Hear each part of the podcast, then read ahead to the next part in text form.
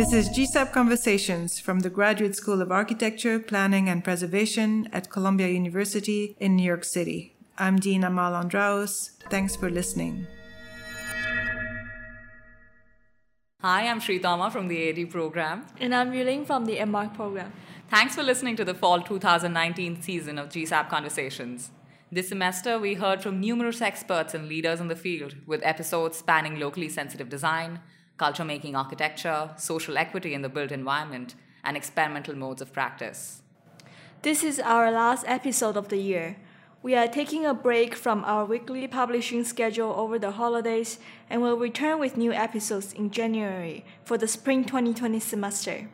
In today's episode, Dean Amal Andraos is in conversation with architect and educator Emmanuel Christ. Christ is the founding partner of Christ and Gantenbein, a leading architectural practice based in Basel, Switzerland, whose work is known for its bold form and versatile material uses. In their conversation, Emmanuel Christ discusses how he integrates his architectural approach into curriculum design while teaching at ETH Zurich. He also compares architectural education in Europe to the US and reflects on the next generation of emerging architects. This podcast is produced by Columbia GSAPP. You can find more about us on arc.columbia.edu. Happy holidays. We will be back in the new year. Hi, Emmanuel. It's really a great pleasure to finally have you here to present your work. You've been here on reviews, and it's always been wonderful to hear your thoughts. And although you have a, a unbelievably accomplished practice across Europe, I wanted maybe to start with your teaching, because unlike other architects in Europe, I mean, you really uh, are committed to the kind of academic world. You have become a full professor at ETH Zurich, and uh, and you've taught also here in the U.S. at Harvard and other places. So I guess starting with teaching, I was wondering what have you been focusing on lately, and how do you see the differences maybe between the approach um, in Europe and what you've seen across the schools here, at least in the Northeast, let's say. Speaking of teaching and the schools in the US, I would like to first uh, thank you for inviting me, for having me here at Columbia at the GSAPP. I'm always in, enormously enjoying to, to, to, to visit this place, your school. So thank you very much for that. Asking about the relationship uh, between practice and teaching on the one hand, and the relation or the difference probably between teaching the academic the academic um, context of a European school in, in relation and in comparison with the a school like Columbia or the GSD at Harvard. I mean, there is many differences actually. What um, I consider the most important is that uh, we at ETH we are still trying to keep up the tradition of a technical university. I'm not saying this is necessarily what I think we should do, but that's right. what's happening. Right. And this means there is not a very clear distinction or um, a rupture or um, let's say a strong difference between bachelor and master. I think uh-huh. this is uh, speaking structures. Yeah, yeah. This is quite an important difference um, because at ETH there is a will and an attempt by the school to keep the students ideally from the first year up to the last year. Mm. This, of course, implies um, some exchange programs and everything. So there is a certain dynamic in it, but still there is a, a wish for continuity uh-huh. probably within uh-huh. the system. And that's something that I um, consider fundamentally different. So when right. I was teaching here in the US, you typically would have a student and she is a mathematician or right. a musician or, or, all these things that we know that I found extremely enriching. Right. This is different. Yeah, that's maybe one thing. Right. Mm. Interesting. I guess the other kind of difference, maybe, and and this probably is changing, is uh, there's always maybe been a sense that kind of critical discourse and exploration, eh, you know, of these realms is um, to a fault, sometimes more pursued. I don't know if it's still the case in the kind of U.S. schools, or is that still a kind of relevant difference? I mean, yes, perhaps in a way. I'm, what I would typically tell when people are asking me about yeah. my experience in the U.S., I say, look, the way students are committed, how self-confident in a good way humble and self-confident at the same time an american student is this is something i find extremely touching so there is critical thinking yes there is insisting on making the project the problem his or her own. So, an identification with the task, the assignment, to the extent that it becomes a real academic mm-hmm. work. Whereas in, in, in Switzerland or in Europe, I experience very often that the students are a bit more defensive and they're more waiting. Uh-huh. They are maybe not that much um, involved on a personal level sometimes. I mean, we have to see uh, whether this is really true. Yeah, yeah, but yeah. I think, a, as a general, as a general um, experience, perhaps. But on the other hand, a Swiss student, in terms of professional skills. Right has a different development. Yeah. Uh, so that's maybe a bit. The, I mean, it's, yeah. a, it's a cliche. It's not necessarily a very new um, um, observation, but I, to a certain extent, would confirm that. It's interesting, obviously, because in your own practice, you are really bringing, you know, these two dimensions together. And you know, I, I was thinking about the introduction tonight, and I thought you know it's it's amazing. The work has such a certainty and an incredible presence and you know at a time when architecture is so insecure about its place in the world and and in some ways rightly questioning its you know contribution over the past two decades i think there's a kind of affirmation of architecture in the work that is quite beautiful and, and inspiring. But then you, you know, it gets that certainty gets sort of more playful and undone in the material and the kind of technique of building, uh, where you know some of the refinement sort of starts to undo a little bit the the kind of single sort of monumentality. And so I wanted to kind of hear a little bit more about this play between the boldness of the gesture and the presence, but then the work on the materials and you know, unbelievably like a threshold is really thought about as something, right? That that where a lot of the kind of critical dimension or your thought happens very much so also at that scale of materiality detail you know which goes back to this incredible skill that i think sometimes we feel we don't engage so much here Yes, probably the detail and the making is something that is still very important in Switzerland.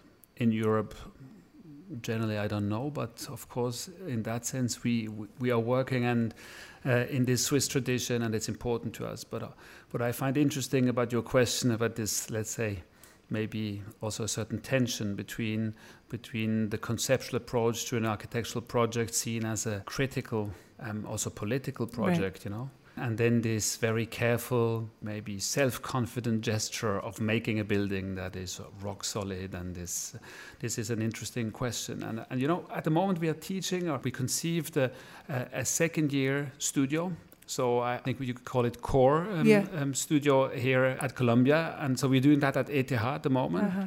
which is a totally new experience to us.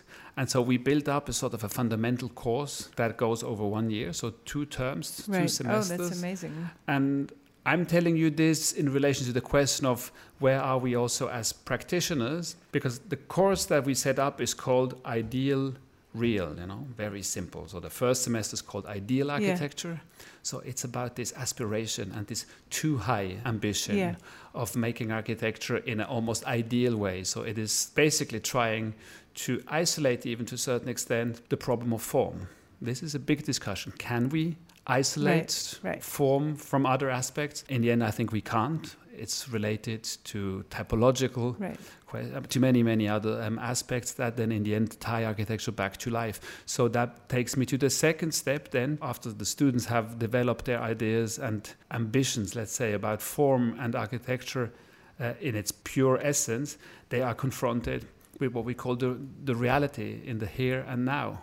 So the second term, real architecture, is then confronting this idealism, maybe this naivete right. that I think you have to have as an architect still, um, with all the constraints and the conditions of contemporary life.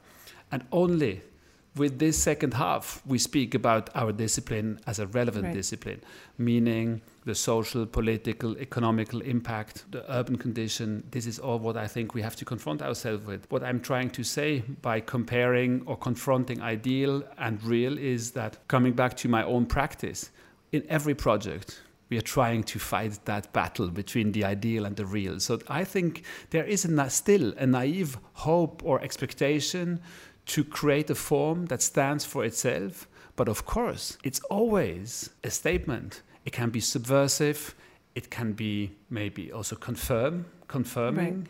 It can be slightly changing or radically opposing.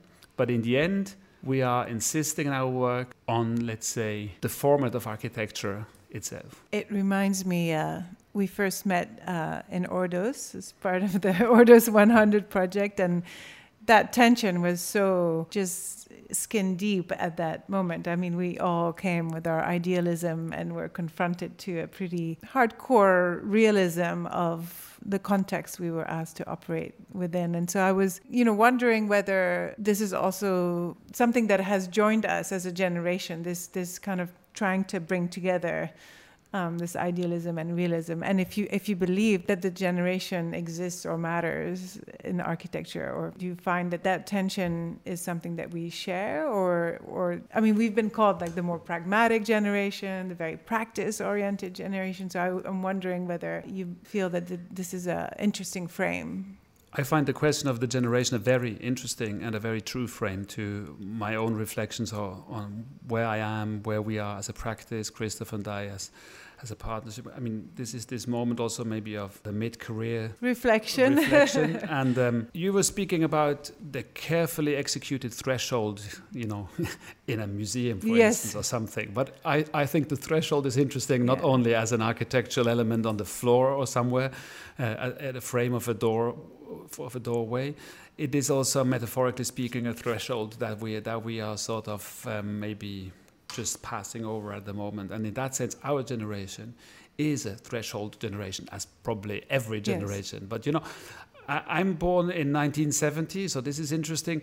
Adolf Loos, for instance, was born 1870. Yeah? This is these moments, this kind of, which was a very big. I mean, they, that, that was a generation at the time fully um, brought up in the 19th century and trying to sort of make the step into the 20th century and creating different versions of a, of a modern of a modern project and we are yeah. fully fully brought up in the 20th century and I feel that I'm I'm dinosaurs. I'm a dinosaur in a way. I'm I'm. It's true. Eh? We are we yeah. are probably both, and yeah. all of us. Yeah. I mean, we have our, our practical and theoretical yeah. instructions and inspirations. We got them from, from uh, let's say, this very successful generation of, of the global star architects yeah. that are uh, sort of were um, big at the end of the 20th century. Yeah. And now, what do we do with that? I think this is a very interesting question. And we are trying to exactly combine maybe the naive and sometimes also a slightly overambitious idealism of that maybe old time yeah. um, with the challenges and also the expectations of a new world. And, and we're trying to find our position in there, saving some of the old um, certainties and on the other hand, to completely question everything. Well, it is definitely. Uh, I think you put your finger on it. I, it feels like an unbelievable seismic change. Obviously, of dismantling of old structures, and uh, and something new is is coming out. You know, with a lot of suffering and and angst. But uh, but it definitely. I was. Uh, you know, we've been with the Buell Center and the school. We've been doing this series of courses around the question of the Green New Deal and how that could be engaged uh, across architecture architecture and you know planning, etc. And it was just yesterday at the Queens Museum. There was an all-day event organized by the Buell Centers and AIA and others, and and the Queens Museum, and there was this kind of unbelievable 17-year-old, you know, organizer of the climate strikes. You know, she spoke, and it's so inspiring, and you realize that future that uh, we are part of it, not really, that we have to support is a very different one. And um, so, coming back to teaching, uh, you know, as we are supporting the next generation and framing their positions, again, like just what is your feeling in terms of the kinds of questions that they are? I mean, there are the questions that we are bringing to our time. What are the questions that are bubbling up from the students, do you feel? You were mentioning the, the new Green Deal, so environmental yeah. concerns are at the forefront. That's no, that's I feel the same. It's obvious in, in in Switzerland and all over the world and also in Europe very strongly. It is maybe sort of evident that human beings would, in the first place, start to sort of react and fix the problem, especially in the context of a, of a technical school. Right. Meaning that the concern and also the anxiety, the fear of what's happening to the resources of the planet is is uh, approached strongly with ideas of of solving the problem by inventing um, technologies, uh, you know, material saving procedures Right. in creating structures and, and so on. And I think to a certain extent this is also right so because uh, on a philosophical level, I'm asking myself very often, you know, how much optimism and positivism is possible in the context of such a big problem and that awareness that we all start to share.